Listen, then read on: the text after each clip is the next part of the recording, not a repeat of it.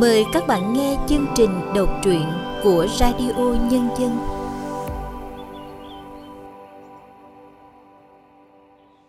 Các bạn thân mến, trong chương trình đọc truyện của Radio Nhân dân hôm nay, chúng tôi xin giới thiệu truyện ngắn Nhánh Lan Rừng của nhà văn Trần Quỳnh Nga qua sự thể hiện của Lâm Ngạn.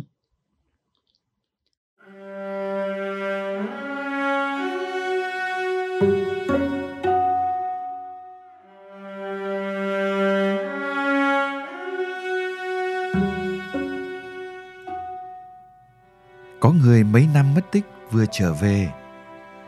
Đó là cái tin đầu tiên sau chuyến đò dọc đêm ngược ngàn trở về của lão ấu ngay trên bến Trạc Chiều. Chuyện sẽ không có gì to tát đến nỗi gây bàng hoàng khắp cả làng Vân bên sông Dùng rằng. Vì lẽ đương nhiên, chuyện đi rừng, ngã núi, chuyện đá đè, đất lở, chuyện mất tích trong rừng sâu là chuyện như cơm bữa của cái làng mưu sinh bằng sông, bằng rừng trên vùng đất bán sơn địa này. Nhưng chuyện người trở về là Lim, chuyện của người An Lan mất tích 6 năm trước trong rừng sâu, lại chuyện mà không ai có thể ngờ nổi. Có lời đồn Lim bị ma cây bắt, dẫn dụ đi khi đang ngủ, rồi mất hút trong rừng sâu. Khi đám sơn tràng tỏa ra đi tìm, tá hỏa không thấy Lim đâu, chỉ thấy những vòng dây đỏ đánh dấu những gốc có lan rừng. Năm đó, làng được mùa lan nhiều chưa từng có.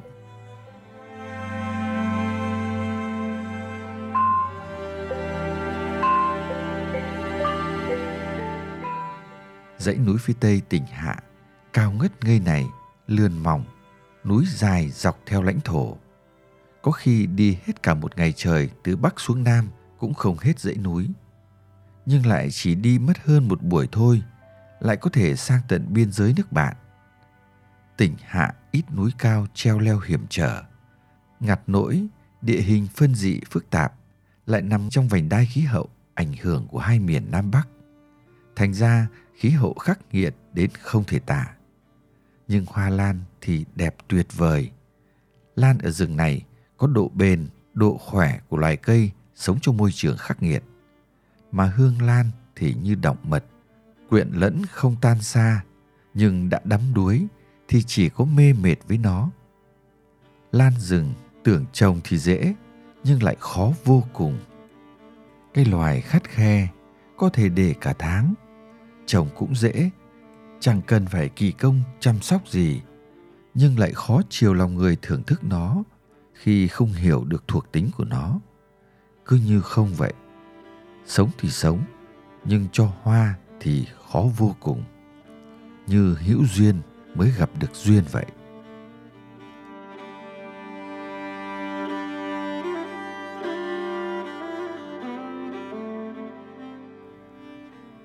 Gió đông hướng dội từ trên đỉnh rừng về, rét buồn buồn. Ông chín cửu ngồi khoanh tròn trên chiếc chiếu, quay mặt vào cửa rừng. Bàn thờ đặt dưới một gốc cây to trong vườn lan cộng đồng. Đó là khu vườn duy nhất dành để trồng lan. Những giò lan đẹp nhất, lạ nhất đầu tiên được đưa về đây cúng cho một mùa lan gặp nhiều may mắn.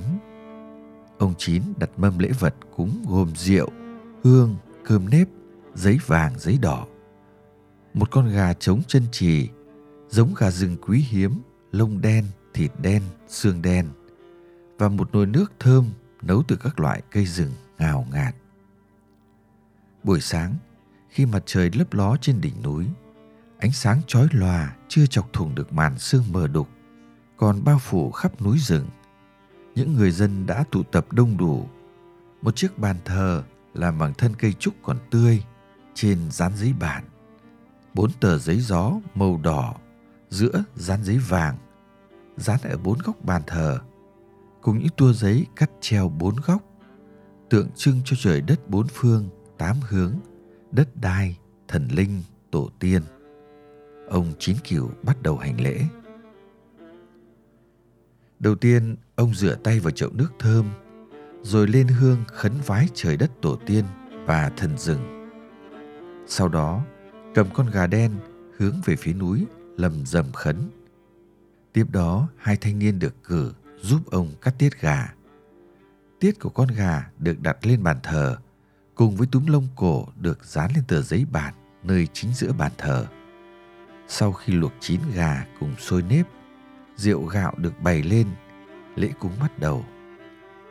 Ông chắp tay đứng, những người tham gia cúng đều xếp hàng phía sau. Mỗi lần ông kêu tên trời đất, thần núi, thần rừng, tổ tiên. Mọi người quỳ dạp xuống đất lạy trời đất phù hộ cho dân trong làng, ai cũng được mạnh khỏe. Phù hộ cho rừng cây tốt tươi, cho mùa ăn lan quanh năm không hết, giúp cho người no đủ, không còn đói nghèo. Đoạn ông chính cửu rót rượu ra những chiếc chén, sau đó đổ xuống đất. Số còn lại, ông truyền cho Lim. Từ tay Lim chén rượu được đi vòng quanh, mỗi người nhấp một tí lấy lộc. Có nghĩa là từ nay, Lim chính thức là thợ đầu trò. Cũng đúng thôi, khi ông Chín Kiểu buông tay rồi, đầu trò An Lan không ai khác mà chính Lim mới là người đứng ra gánh vác.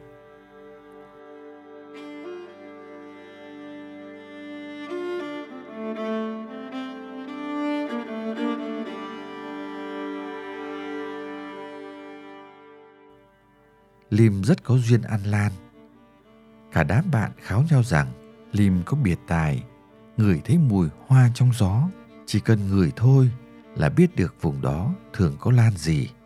Lim không nói ra được những suy nghĩ của mình, nhưng anh biết đó là sự thật. Nơi nào thường có hoa lan, nơi đó như bừng sáng hơn, như có một thứ thần sắc tự nhiên mà hoa lan đem lại cho vạn vật quanh nó. Các loại lan tai châu thì có lá rất to, phiến lá mỏng, mọc ở tầm trung.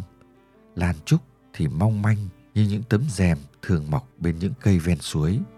Loại quý nhất có tên là nghinh xuân, với lá dày, sóng to, nở đúng vào tiết âm lịch, lại thường mọc ở ngọn cây, lấy rất nguy hiểm. Lim nhớ lại lần đầu theo chín kiều An Lan. Năm đó Lim 12 tuổi, nằm mắc võng quanh gốc cây song song với ông. Nghe mãi về chuyện ma cây lan mà cả đêm không thể nào ngủ được. Ông Chín Cửu rít một hơi thuốc lào dài song sọc, rồi nhả khói. Giọng ông vỡ như nước suối đập vào vách đá, bục ù ù. Kiếm ăn là một cái nghề, nhưng si mê nó lại là cái nghiệp. Có khi còn là nghiệp chướng không dứt ra được. Như tao đây, đã bằng từng này tuổi rồi. Tiền của hòm hòm đủ để ngồi mát xem lan rồi mà vẫn cứ mò mẫm vào trong rừng sâu, hòng tìm giống mới. Chơi lan rồi mới thấy, giống như một đứa si tình. Thằng đàn ông dẫu có trong tay năm bảy mối tình, vẫn chăn trở suốt đời với một bóng người con gái mà mình không bao giờ có được. Mày thấy cây lan rừng vậy thôi, nhưng thiêng lắm đó. Nên không phải ai cũng làm nghề này được đâu. Phải có duyên, có phận, mày ạ. à ăn của rừng rừng rừng nước mắt là vậy.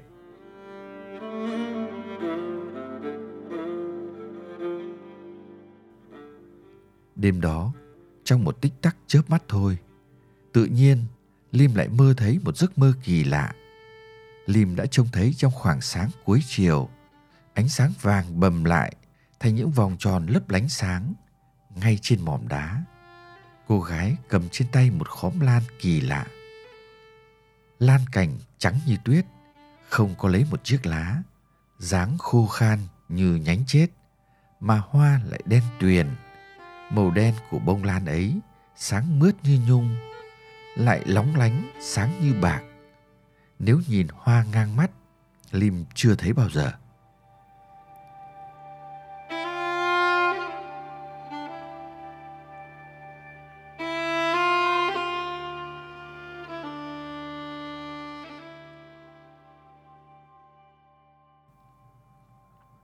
Ông Chín Kiều có một cô con gái nuôi là Nụ.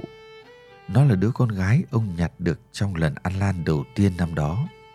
Hôm đó trời rét buốt, gió lùa trong rừng những tiếng hú dài nghe tiếng khóc. Giữa bốn bề gió giật, ông thấy một đứa trẻ nằm im thoi thóp thở trong một cái chăn bọc kỹ một tấm ni lông màu xanh nhạt. Ông bế thốc lấy nó, áp má nó vào ngực mình. Một lúc, hơi ấm làm má con bé hồng lên như một nụ hoa. Ông đặt tên nó là Nụ. Nụ là đứa con gái duy nhất trong làng, được đi ăn lan theo bố khi còn rất nhỏ. Bởi lẽ ông Chín Cửu chỉ có một mình. Đi đâu, ông cũng điệu con trên vai mà đi. Mùa lấy lan rừng nào cũng thế.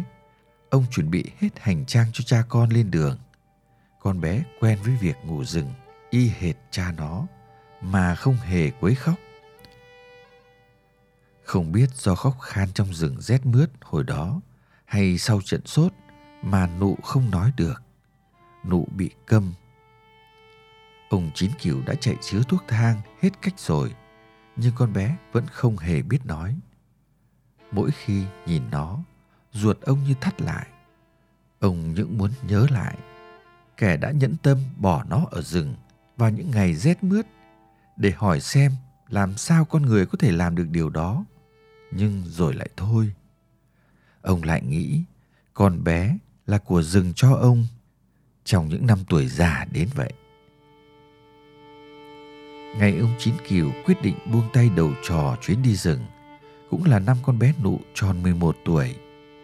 Ông đã chăn trở suốt một thời gian dài với ước mơ nửa chừng phải gác lại. Vì đứa con trời cho hãy còn yếu đuối và bé bỏng quá. Ông không thể bỏ nó ở làng một mình, càng không thể mang nó theo như hồi bé xíu được. Bông hoa của ông, cái bông hoa rừng mà ông đã dày công nâng niu, giờ đang như được đà học lớn, mà ông giờ cũng già rồi. Ông muốn dành thời gian cho nó, hướng dẫn nó chăm sóc vườn lan, dẫu ước mơ của ông vẫn đang còn giang dở lắm.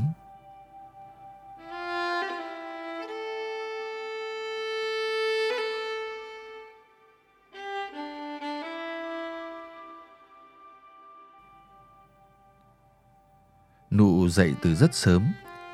Mới sáng tinh mơ, Nụ đã dậy đỏ lửa rồi. Năm này, chính con bé Nụ là người chuẩn bị thức ăn cho Lim trước khi anh đi. Lim nằm quay mặt vào tường.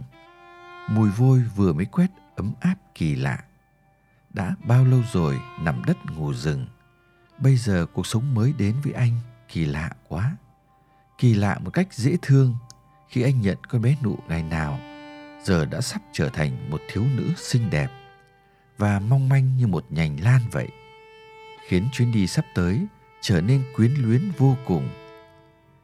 Từ khi anh về ở với thầy, dù chưa chính thức nói ra, nhưng anh đã thấy mình càng phải có trách nhiệm hơn của một người anh trai đối với nụ.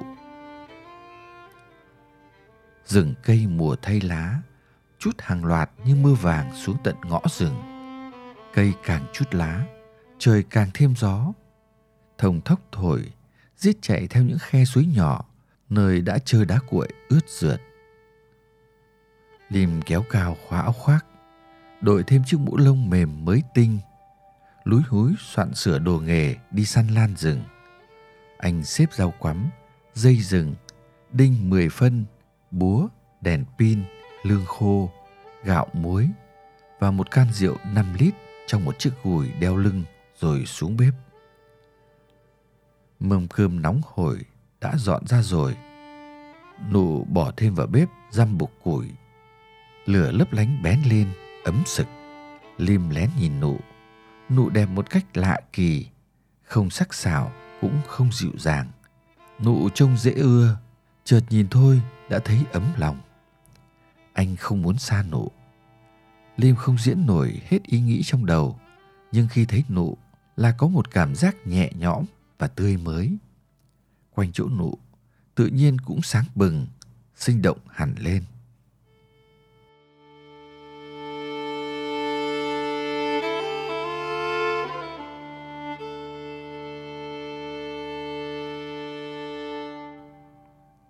Tỉnh Hạ có đủ cả bốn mùa. Mùa mưa, lũ lụt hoành hành, đất lở núi lở, ngày nắng thì nẻ đất nẻ nước, cá chết phơi bụng dưới cả khúc sông trơ lì đá sỏi. Thế người ta mới nói rằng ai ở được ngót nghét 20 năm ở xứ này mà không một lần nghĩ đến chuyện ra đi thì kẻ đó dẫu có bị bỏ đói, bỏ khát trong rừng thiêng nước độc ở mạn nào trên thế giới này vẫn có thể kiên gan chịu đựng được. Lim đã ở tuốt trong rừng được hơn chừng đó. Năm nay đã 26 tuổi. Không cao, dáng đi của Lim là sự pha tạp lẫn lộn giữa sự nhanh nhẹn của sóc và khỉ. Sự nhanh nhẹn và cái biệt tài ăn lan của Lim thì không ai bằng. Lẽ dĩ nhiên, ông Chín Kiều đã trao quyền đầu trò cho anh rồi, thì có nghĩa là cả làng này không ai có thể theo kịp Lim được. Lim là đứa sinh ra ở rừng, sống trong rừng, thế mà ông vẫn lo nhiều về Lim. Cái thằng để lại cho ông rất nhiều suy nghĩ khi nó còn quá trẻ và nó không hiểu được hết ý nghĩa việc đi lấy lan rừng muôn đời của làng nó. Hôm trước khi vào rừng, ông Chín Kiều ngồi uống rượu trong vườn lan. Giọng ông trùng trong xương bút giá. Nghề này không phải nghề để làm giàu, nhưng nó không để con phải chết đói, chết khát. Cuộc đời này cho và trả sòng phẳng lắm. Nó không như đá ném xuống nước được đâu. Một lần tặc lưỡi là một lần ghi nợ với rừng, con ạ. À. Rồi ông Chín Kiều nói hoài, nói mãi, cho đến hết nửa đêm rồi. Giọng ông cứ như thở. Đêm khuya sương nặng rồi, người ta vẫn thấy hai thầy trò lim còn đi lại trong vườn lan, ngắm mãi, không hề chán mắt.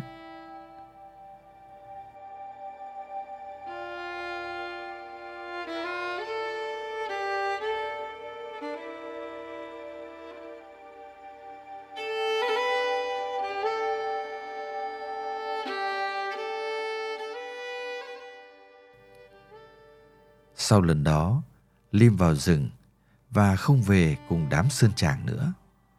Đám sơn tràng cũng nhạt dần với nghề ăn lan, tản mát vượt rừng với những gùi hàng qua đường tiểu ngạch. Thi thoảng bị rượt đuổi, bị cướp hàng, thi thoảng có những tin đồn bay ra từ cửa rừng. Những người mất tích ở rừng đều không về nữa. Người đầu tiên nghe lời đồn Lim trở về từ chính miệng ông già ấu lại cũng chính là nụ lúc đó mờ tỏ sương còn biển diện trên sông chưa kịp tan sóng chưa kịp thức vỗ nhẹ trên mạn thuyền ông lão nghe bục bục như cá quẫy ông lão thấy nụ chống con sao khựng lại và hét ào thằng lim nó về đó nụ đánh rơi rổ rau đánh sầm xuống mặt nước mặt sông thức dậy vỡ tan thành những vòng tròn lớn dần. Nụ không đứng được nữa, ngồi thụp xuống rồi khóc. Cũng không ngồi được nữa, nụ cắm cúi chạy. Nụ muốn kêu lên, muốn hét lên âm thanh vang dội trong lồng ngực mà không được. Hơi cứ nghẹn mãi theo bước chân nụ chạy. Ông Chín Kiều ở mé hiên nhà chống gậy bước ra vườn lan. Thấy nụ hớt hải chạy ngược về nhà từ đằng xa, thấy lòng không yên được. Mặt con bé tái mét, ấp úng khua tay, khua chân rối rít loạn xạ cả lên. Mắt ông lão lúc đầu mở to ra, căng lên, sau đó mờ dần đi, rồi ông khóc. Nhưng không tin ở mắt mình nữa, ông quay lại nụ, nắm lấy vai con bé hỏi dồn Đúng không con? Nụ gật gật trong nước mắt, rồi không hiểu sao bật thành tiếng. Lim, Người giật mình không phải là nụ, không phải là ông Chín kiểu nữa, mà là Lim khi anh nghe thấy tiếng nụ phát ra một cách rõ ràng như thế. Lim chạy lại ôm chầm lấy thầy. Vòng tay anh siết chặt lấy những người mà những năm tháng ở rừng anh ngày đêm thương nhớ.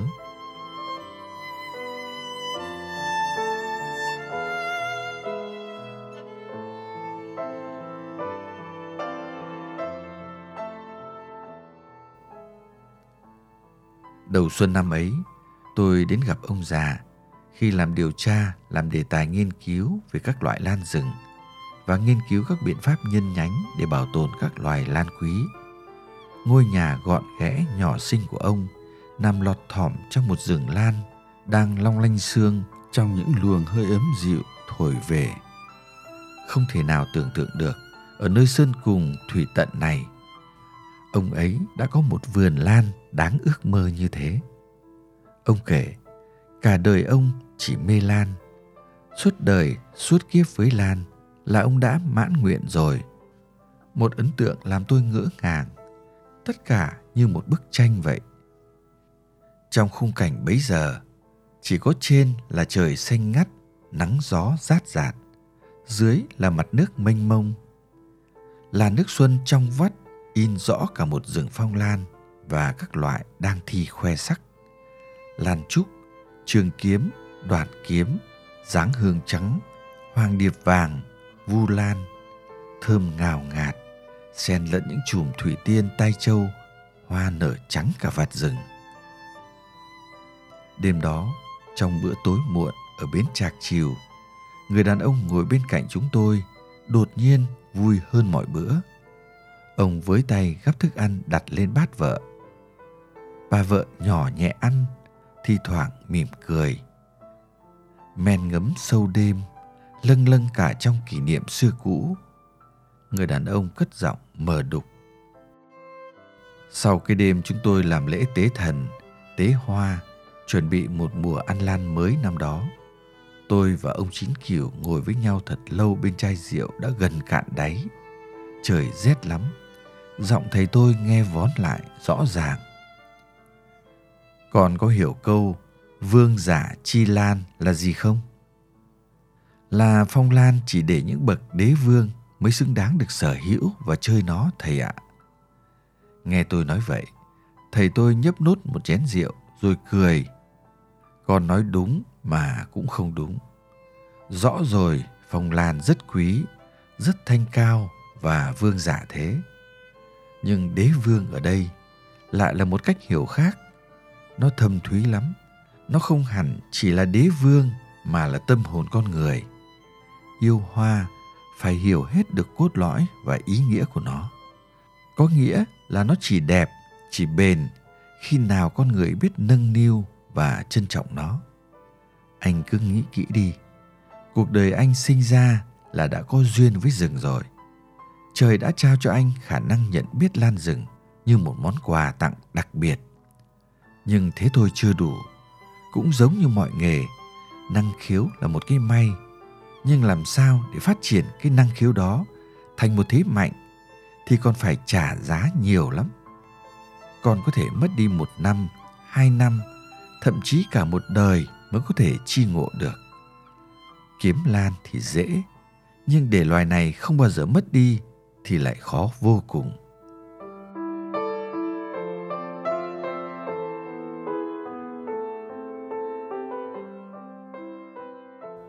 tôi nhìn ra vườn lan để có được hàng trăm loài lan rừng tuyệt vời này thầy tôi đã phải cất công cả đời lăn lộn trong rừng sâu mới có được nó thầy muốn tập hợp được tất cả các loại lan của vùng rừng hạ này nghiên cứu nó phát triển nó để con cháu đời sau còn thấy được những vẻ đẹp tuyệt mỹ từ thiên nhiên núi rừng ban tặng. Bởi giờ đây, người đi An Lan ngày một nhiều, người ta khai thác lan rừng theo kiểu tận diệt. Người ta không bận lòng với suy nghĩ, rồi sẽ có một ngày trên cánh rừng xanh bạt ngàn này sẽ mất đi những sắc hoa lan rạng rỡ. Nhiều loài lan quý sẽ bị xóa sổ đang thấy rõ. Nghĩ thế và tôi đi tôi đã lang thang trong rừng sâu hơn 6 năm trời. Tìm tòi, nghiên cứu, quan sát những nơi có từng loài phong lan sống được. Tôi đã sống những năm tháng trong rừng với niềm tin mãnh liệt đến như thế, không chỉ vì tiếp nối những công việc mà thầy tôi còn đang giang dở, mà còn vì đó hoa lan này. Không ai biết, trước ngày tôi lên đường, chính nụ đã kéo tôi ra đến tận bến sông này hai bàn tay em khua lên tôi ngồi im cố hình dung để hiểu được lời em muốn nói nụ xòe tay trắng xanh ngón trỏ và ngón giữa chụm vào nhau cố ý làm cho tôi hiểu. Tôi nói chim hạc. Em gật đầu rồi em vòng tay bịt mắt tôi lại. Thoáng rồi mở ra. Tôi lại nói màu đen. Đến đây em cười chảy nước mắt. Tôi lờ mờ hiểu ra, đó là em nói về một loài lan em đã gặp trong rừng vào mùa ăn lan trước mà không ai có thể hiểu được lời em. Người đàn ông nói đến đó lại nâng chén rượu lên uống một hớp rồi cười khà vẻ thỏa mãn. Giờ đây, ông đã là chủ của một vườn lan rừng tuyệt vời, hơn 300 loài lan quý mà ông đã bỏ ra gần cả một đời người để theo đuổi nó. Ông nói rồi chỉ ra vườn lan. Ở ngay trước hiên nhà, một khóm lan kỳ lạ. Cành lan trắng như tuyết, không có lấy một chiếc lá. dáng khô khan như nhánh chết, mà hoa lại đen huyền. Màu đen bông lan ấy, láng mướt như nhung, lại lóng lánh sáng như bạc. Một loại lan mà tôi chưa thấy bao giờ.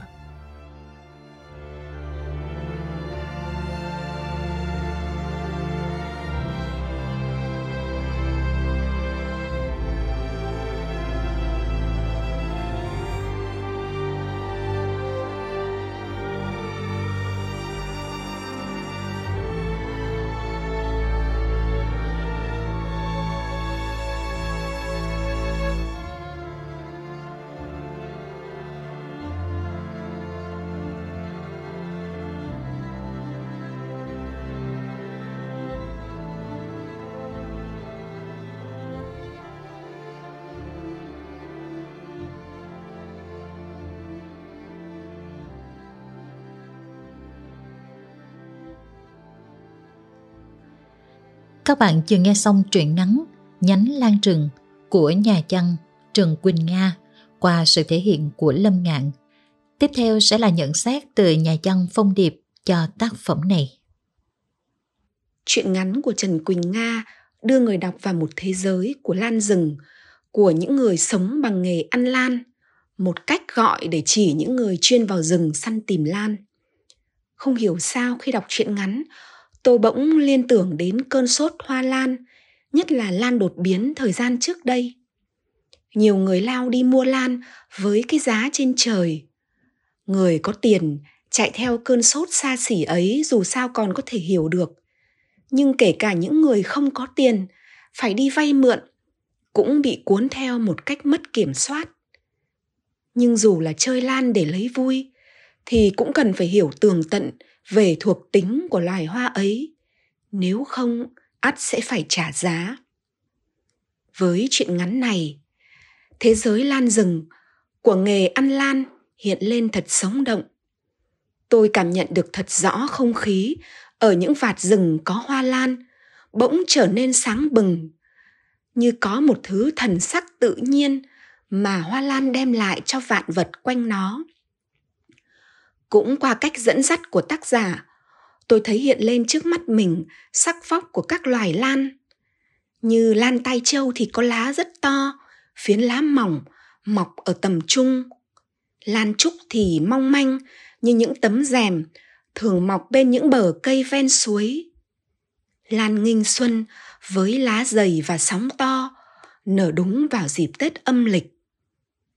Lan ở rừng có độ bền độ khỏe của loài cây sống trong môi trường khắc nghiệt. Mà hương lan thì như đọng mật, quyện lẫn xung quanh, nhưng đã đẫm đuối thì chỉ có mê mệt. Lan mọc tự nhiên ở rừng, có thể giúp các thợ ăn lan nuôi sống gia đình. Nhưng đó lại là nghề không thể làm giàu. Ăn của rừng rưng rưng nước mắt. Mấy ai thấu hiểu được điều đó vậy nên mới có tình trạng như nhà văn đã viết trong truyện ngắn. Người đi ăn lan ngày một nhiều, người ta khai thác lan rừng theo kiểu tận diệt. Người ta không bận lòng suy nghĩ, rồi sẽ có một ngày, trên cánh rừng xanh bạt ngàn, sẽ mất đi những sắc hoa lan rạng rỡ.